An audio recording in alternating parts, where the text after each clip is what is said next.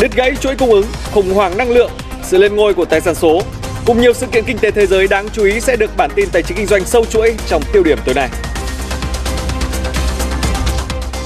Xin kính chào quý vị khán giả, quý vị đang theo dõi bản tin tài chính kinh doanh. Vừa rồi là những nội dung đáng chú ý. Xin mời quý vị cùng theo dõi. Thưa quý vị, dù gặp nhiều khó khăn do ảnh hưởng của dịch Covid-19 nhưng mà trong năm nay, số thuế thu nhập cá nhân tại Thành phố Hồ Chí Minh vẫn tăng hơn 6% so với năm ngoái. Thông tin từ Cục Thuế Thành phố Hồ Chí Minh cho biết. Theo đó, số thuế thu nhập cá nhân trong năm ước đạt hơn 43.000 tỷ đồng, tăng gần 8% so với dự toán. Số thuế này chiếm gần 18% thu thuế nội địa trừ dầu thô. Tổng số thu nội địa trên địa bàn đạt hơn 268.000 tỷ đồng, tăng gần 3% so với dự toán. Tuy nhiên, một số khoản thu không đạt trong năm như doanh nghiệp nhà nước địa phương, doanh nghiệp có vốn đầu tư nước ngoài, tiền sử dụng đất, thuế bảo vệ môi trường. Trong vòng một tháng tới kể từ hôm nay, Trung Quốc sẽ dừng nhập khẩu thanh long từ các cửa khẩu Lạng Sơn vì phát hiện virus SARS-CoV-2 trên ba lô hàng và để giảm thiểu thiệt hại kinh tế cho người dân, doanh nghiệp Ủy ban nhân dân tỉnh Lạng Sơn đã đề nghị Bộ Công Thương hỗ trợ các giải pháp thúc đẩy kết nối tiêu thụ nội địa, phối hợp với Bộ Nông nghiệp và Phát triển nông thôn đưa ra phương án chế biến, bảo quản đối với mặt hàng này trong những xe đang chờ xuất. Đây là một trong những nội dung chính của cuộc họp giữa tỉnh Lạng Sơn và Bộ Công Thương vừa diễn ra trong chiều nay. Đáng chú ý, Ủy ban nhân dân tỉnh Lạng Sơn đang nghiên cứu cơ chế hợp tác thí điểm giữa các tỉnh biên giới Việt Trung có lưu lượng hàng nông sản xuất nhập khẩu lớn để huy động nguồn lực đầu tư xây dựng các trung tâm kiểm nghiệm, kiểm dịch, sơ chế và đóng gói trái cây tươi xuất khẩu chất lượng cao. Cụ thể sau khi trái cây được đưa qua, trung tâm này sẽ được đưa đi tiêu thụ thẳng trong thị trường Trung Quốc và các thị trường khác mà không cần phải xếp giữa hạ tải để khử khuẩn như quy trình hiện nay. Như vậy sẽ rút ngắn đáng kể thời gian thông quan, cũng giảm chi phí cho doanh nghiệp. Nhưng trước mắt, Ủy ban nhân dân tỉnh Lạng Sơn cũng đề nghị Bộ Ngoại giao cùng Tổng cục Hải quan trao đổi, hội đàm với cơ quan chức năng phía Trung Quốc để thống nhất các tiêu chuẩn kiểm dịch giữa hai nước, sớm khôi phục xuất khẩu mặt hàng thanh long. Sở Công Thương tỉnh Lạng Sơn vừa ban hành quyết định tạm dừng vận chuyển hàng hóa lên các cửa khẩu trên địa bàn tỉnh nhằm giảm tình trạng ùn ứ, ách tắc cục bộ trong thời gian qua. Các ngân hàng trung ương trên thế giới đã tăng lượng vàng nắm giữ trong dự trữ ngoại hối lên mức cao nhất trong vòng 31 năm qua. Đó là thông tin vừa được báo Nikkei Asia đưa ra. Các dữ liệu từ Hội đồng vàng Thế giới cho thấy tính đến tháng 9 của năm nay, dự trữ vàng của các ngân hàng trung ương đã đạt khoảng 36.000 tấn, mức cao nhất kể từ năm 1990. Ở chiều ngược lại, tỷ lệ đồng đô la Mỹ trong dự trữ ngoại hối của các nước đang giảm đi xuống mức thấp nhất trong một thế kỷ trong năm 2020. Theo Nikkei, mặc dù Cục Dự trữ Liên bang Mỹ Fed đã bắt đầu thắt chặt tín dụng, các ngân hàng trung ương hiện vẫn đang đẩy mạnh tích trữ vàng do sự suy giảm niềm tin vào các tài sản định giá bằng đồng đô la Mỹ. Ngành ngân hàng cần tiếp tục cắt giảm chi phí hoạt động, giảm thêm lãi suất cho vay để hỗ trợ người dân, doanh nghiệp phục hồi sản xuất kinh doanh trong năm 2022. Đó là chỉ đạo mà Phó Thủ tướng Lê Minh Khái đã đưa ra trong hội nghị triển khai nhiệm vụ ngành ngân hàng năm 2022 diễn ra chiều nay. Phát biểu tại hội nghị, Phó Thủ tướng khẳng định năm 2021, ngành ngân hàng đã triển khai đồng bộ kịp thời các giải pháp như miễn giảm lãi suất, cơ cấu nợ. Mặt bằng lãi suất cho vay đã giảm khoảng 0,8% trong năm qua. Nhưng trước những khó khăn do dịch Covid-19, các ngân hàng cần tiếp tục cân đối nguồn vốn để giảm lãi vay, nhất là với các lĩnh vực ưu tiên nhằm giúp kinh tế phục hồi, đạt mức tăng trưởng GDP 6,5% như Quốc hội đã giao. ra. Bản tin sẽ tiếp nối với một số tin vắn đáng chú ý. Trong bối cảnh thị trường bất động sản bước vào mùa đầu tư cao điểm, mới đây Novaland và ngân hàng HD Bank đã ký kết hợp tác để cung cấp các gói tài chính cho khách hàng cá nhân mua nhà. Các sản phẩm nằm trong danh mục dự án của Novaland, từ dòng căn hộ hạng sang đến nhà phố, biệt thự, nhà nghỉ dưỡng second home. Đại diện HD Bank cho biết, sự hợp tác sẽ mang đến nhiều sự lựa chọn về giải pháp tài chính trên nền tảng số cho hàng triệu khách hàng của hai bên. Hiện ngân hàng này cũng dành riêng gói tín dụng 5.000 tỷ đồng cho khách hàng vay online. Những năm gần đây, nhiều chủ đầu tư bất động sản tại Việt Nam đã và đang tích cực hợp tác cùng các đơn vị quản lý, vận hành quốc tế nhằm tận dụng lợi thế về kinh nghiệm tại nhiều thị trường và giá trị thương hiệu cho toàn dự án. Mới đây, chủ đầu tư dự án Vega City Nha Trang Khánh Hòa đã hợp tác với Melia Hotel International, tập đoàn hàng đầu Tây Ban Nha đang quản lý gần 400 khách sạn tại 40 quốc gia trên thế giới Tập đoàn này sẽ vận hành khu nghỉ dưỡng hạng sang gồm hệ thống biệt thự hướng biển, nhà hàng ẩm thực quốc tế cùng nhiều dịch vụ chăm sóc sức khỏe.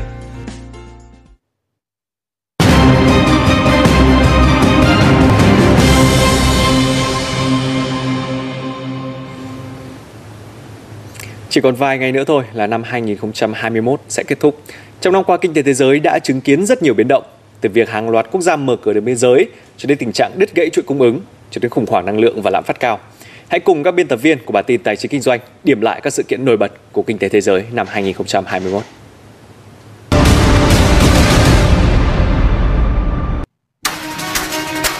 Nếu như năm 2020, kinh tế thế giới như bước vào một đường hầm đầy dãy bóng đen, vô định do Covid-19, thì năm 2021, với sự phủ khắp của vaccine và những nỗ lực đến từ chính phủ các nước thông qua chính sách tài khóa và tiền tệ, cả thế giới bắt đầu đã thấy được tia sáng hy vọng. Từ sự vực dậy của chuỗi sản xuất toàn cầu cho đến một kỷ nguyên mới của vũ trụ ảo.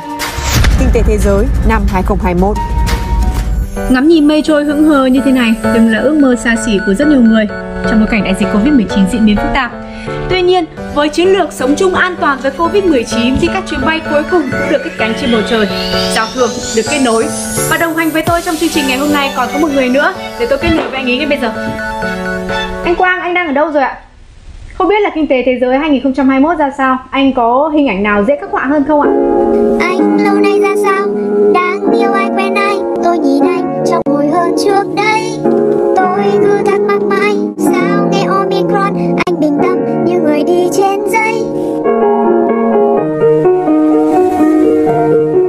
À, vâng, à, xin cảm ơn những cái câu hát rất là thú vị à, của chị Kim Huệ vừa rồi. À, có lẽ là cái câu trả lời cho cái câu hỏi mà chị đặt ra là kinh tế thế giới năm qua, năm 2021 như thế nào thì phần nào đã có trong lời bài hát. Vâng thưa quý vị và các bạn, kinh tế thế giới năm 2021 được ví như người đi trên dây. Để có thể à, cân bằng trên sợi dây tăng trưởng kinh tế này thì chúng ta có thể thấy là việc sở hữu những lá chắn vaccine cùng các mũi tiêm phòng Covid-19 đã giúp cho hoạt động kinh tế của chúng ta có thể quay trở lại nhịp vận động trước đó.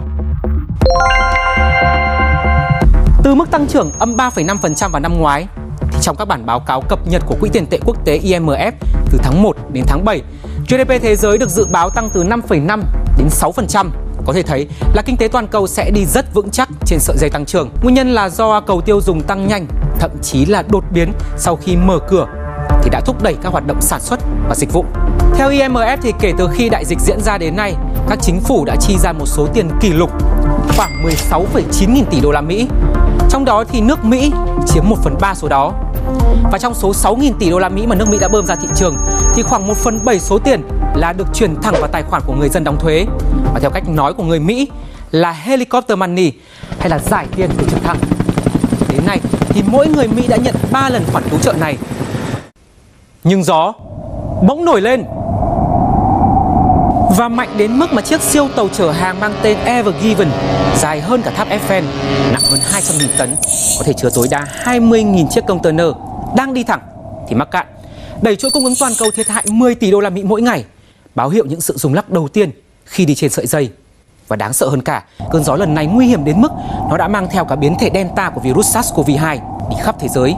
Mặc dù biến thể này xuất hiện ở Ấn Độ từ cuối năm ngoái, nhưng phải đến tháng 5 năm 2021 nó mới thực sự bùng phát, vắt kiệt sức chịu đựng của nhiều nền kinh tế, đặc biệt là tại khu vực châu Á, công xưởng sản xuất của thế giới.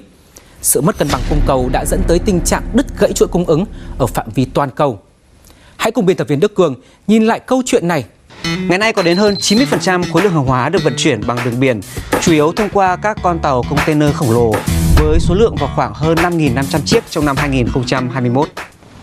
Khi mở cửa trở lại vào quý 1 năm 2021 sau thời gian dài phong tỏa, nhu cầu hàng hóa tại Mỹ, thị trường tiêu thụ lớn nhất bất ngờ tăng vọt, dẫn đến các nhà nhập khẩu sẵn sàng trả giá cao để nhận hàng. Có cầu tất có cung, các hãng vận tải biển quốc tế đã tập trung đội tàu phục vụ cho tuyến đường vận tải biển mang lại lợi nhuận nhiều nhất, đẩy giá cước vận tải lên trên 20.000 đô la. Các con tàu cập cảng quá nhiều đã bị dồn ứ, đôi khi phải mất đến vài tuần mới có thể bốc rỡ xong.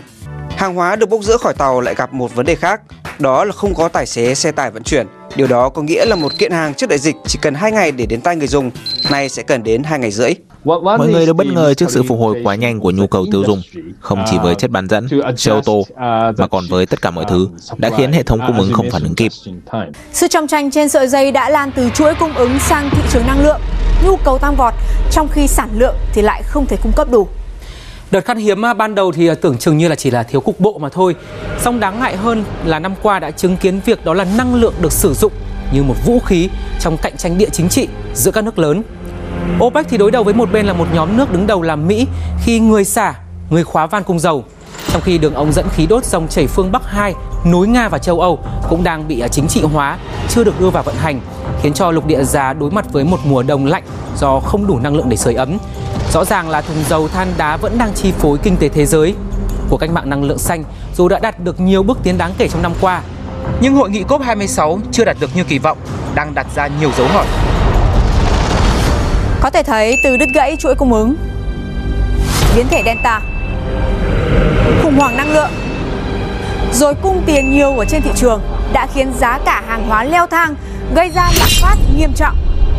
Nếu như 7 tháng đầu năm tăng trưởng kinh tế thế giới khá vững chắc như Lanh Quang có vừa chia sẻ ở phần đầu, thì đến giai đoạn nửa sau lại rung lắc, gián đoạn lên hồi, môi trường bất định như là người đi trên giày vậy. Lập trường chính sách tiền tệ cũng rẽ sang một hướng khác, thắt chặt chính sách tiền tệ hơn. Và để có thêm những góc nhìn sâu hơn về chủ đề lạm phát và mối nguy cơ toàn cầu, à, chúng tôi thì đã kết nối với à, tiến sĩ à, Hồ Quốc Tuấn ạ. Sự khác nhau về chính sách giữa các ngân hàng trung ương lớn như hiện nay sẽ tác động như thế nào tới lạm phát trong năm 2022 thưa ông?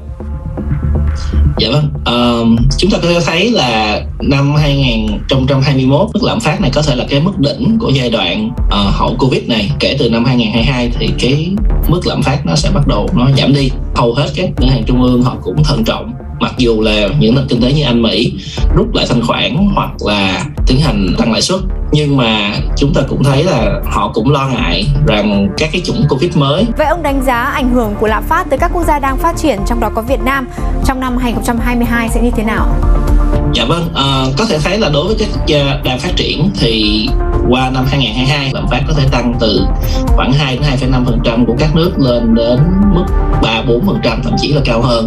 Chính ra năm 2022 mới là một năm mà các nền các ngân hàng trung ương của các nước đang phát triển phải đi dây nhiều hơn sẽ vẫn phải ưu tiên hơn một chút đối với cái vấn đề là hồi phục phát triển kinh tế hỗ trợ để cho các uh, doanh nghiệp có thể hoạt động được để duy trì uh, cái dòng vốn FDI đổ vào khu vực này.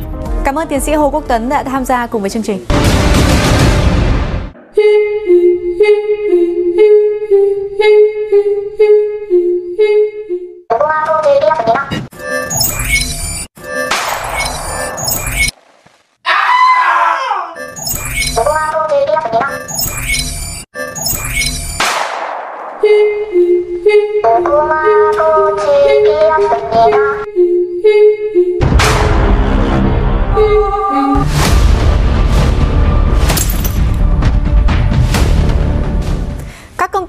Vực công nghệ và bất động sản tại Trung Quốc trong năm 2021 đã rơi vào một trò chơi sinh tồn.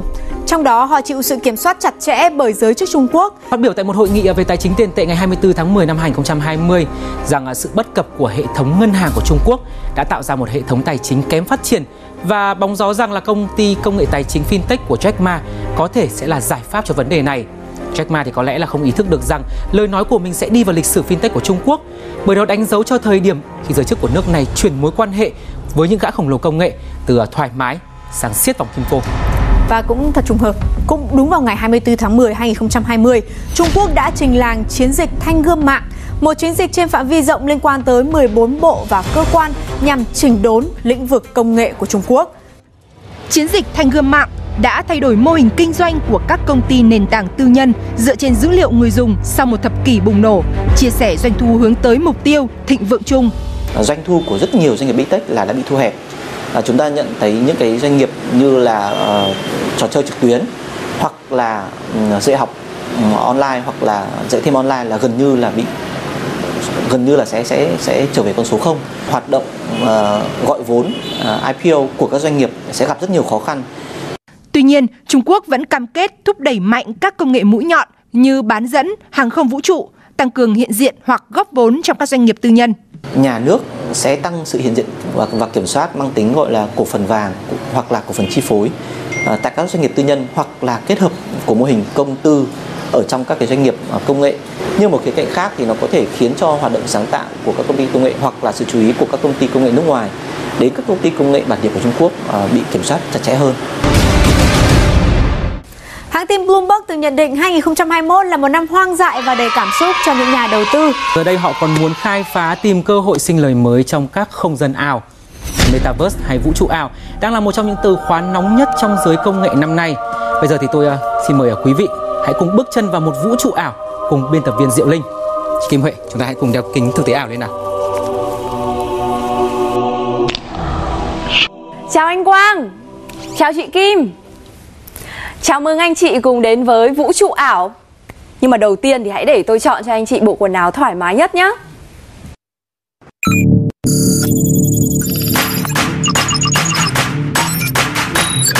Wow, trông thật là thời thượng đấy, rất hợp với tôi. Cảm ơn chị Linh.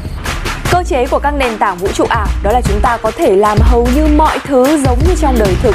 Nền kinh tế vật phẩm số được dự đoán là sẽ bùng nổ trong metaverse. Chẳng hạn như các nền tảng Metaverse có thể bán đất đai cho người dùng và doanh nghiệp để làm nhà hay là kinh doanh. Những doanh nghiệp cũng có thể đưa lên các đồ thời trang, thẻ game sưu tầm hay là thú ảo Lúc này thì tôi lại đang rất tò mò là đứng về phía người tiêu dùng như tôi và chị Kim Huệ đây thì làm thế nào để chúng tôi có thể kiếm tiền được trên Metaverse ạ? Vâng, tất cả chúng ta đều có thể kiếm tiền được trên Metaverse bằng cách là tạo ra các tài sản số NFT để kinh doanh trong Metaverse và cách làm thì lại vô cùng đơn giản. Chẳng hạn như tôi và anh chị, à, chúng ta hãy cùng chụp một bức ảnh selfie. Tôi có thể mượn điện thoại của anh được không ạ? À vâng, tất nhiên ạ. Sau đó tôi sẽ lên một trang web tài sản số đăng ký các thông tin của vật phẩm mà ở đây chính là bức ảnh này. Rồi tôi sẽ trả một khoản phí tầm khoảng 150 đô la Mỹ để xác thực trên chuỗi khối blockchain rằng tôi là tác giả và chủ sở hữu. Vậy là nó đã trở thành một NFT hay một token độc nhất vô nhị, một tài sản số trong tay mà tôi có thể đem mua bán. Vâng, một bức ảnh vô thưởng vô phạt như vậy cũng có thể trở thành NFT thì liệu giá trị của nó như thế nào ạ? Thực ra thì um, điều này chúng ta không thể biết chắc chắn được. Có thể bức ảnh này sẽ trở thành hàng hiếm, được cộng đồng vũ trụ ảo săn lùng, thổi giá lên đến hàng nghìn đô la Mỹ, hoặc là nó vẫn là NFT nhưng không ai mua, không tạo ra giá trị gì mà còn tốn của tôi 150 đô la phí ban đầu nữa. Tính trên tất cả các nền tảng thì đang có hơn 4,5 triệu NFT được mua bán. Nhưng mà những lô đất ảo hay là tác phẩm nghệ thuật hàng triệu đô la Mỹ mà chúng ta đã từng nghe thì chỉ là một trong số 1% những NFT có giá trị cao mà thôi. Thị trường khó đoán là thế, thế nhưng các ông lớn thì vẫn đổ tiền ao ao vào nền kinh tế vật phẩm số này. Bởi vì họ tin tưởng rằng càng đầu tư, càng lôi kéo nhiều người dùng tham gia thì giao dịch cũng sẽ càng sôi động. Thế nhưng càng nóng thì rủi ro lại càng tăng và nhiều chuyên gia cảnh báo, tài sản số có thể sẽ đối mặt với những vấn đề như là nguy cơ lấy cắp thông tin hay là có những cá voi đứng sau để thao túng thị trường này. Và bởi vậy mà các quốc gia cũng đang đưa ra những tài sản số nóng như NFT vào tầm ngắm của mình. Sự xuất hiện của biến thể mới Omicron lại một lần nữa giống như một phép thử với sự linh hoạt và sức chịu đựng của các nền kinh tế trên thế giới trong năm 2022. Nhưng vẫn còn đó những uh, hy vọng mới bởi uh, càng khó khăn thì con người lại càng đoàn kết và sáng tạo mạnh mẽ hơn. Chúc cho kinh tế thế giới năm tới sẽ bước đi vững chắc hơn. Và đến đây thì phần trình bày về các vấn đề nổi bật của kinh tế toàn cầu năm 2021 xin được khép lại. Cảm ơn quý vị đã quan tâm theo dõi. Vâng, năm 2021 đã sắp khép lại với rất nhiều sự kiện kinh tế thế giới đáng chú ý. Nhưng mà dù là kinh tế quốc tế hay là kinh tế trong nước thì bản tin tài chính kinh doanh vẫn sẽ luôn đồng hành để cập nhật tới quý vị trong năm tiếp theo. Từ đến đây thì bản tin tối nay của chúng tôi cũng xin phép được khép lại. Cảm ơn quý vị và các bạn đã quan tâm theo dõi.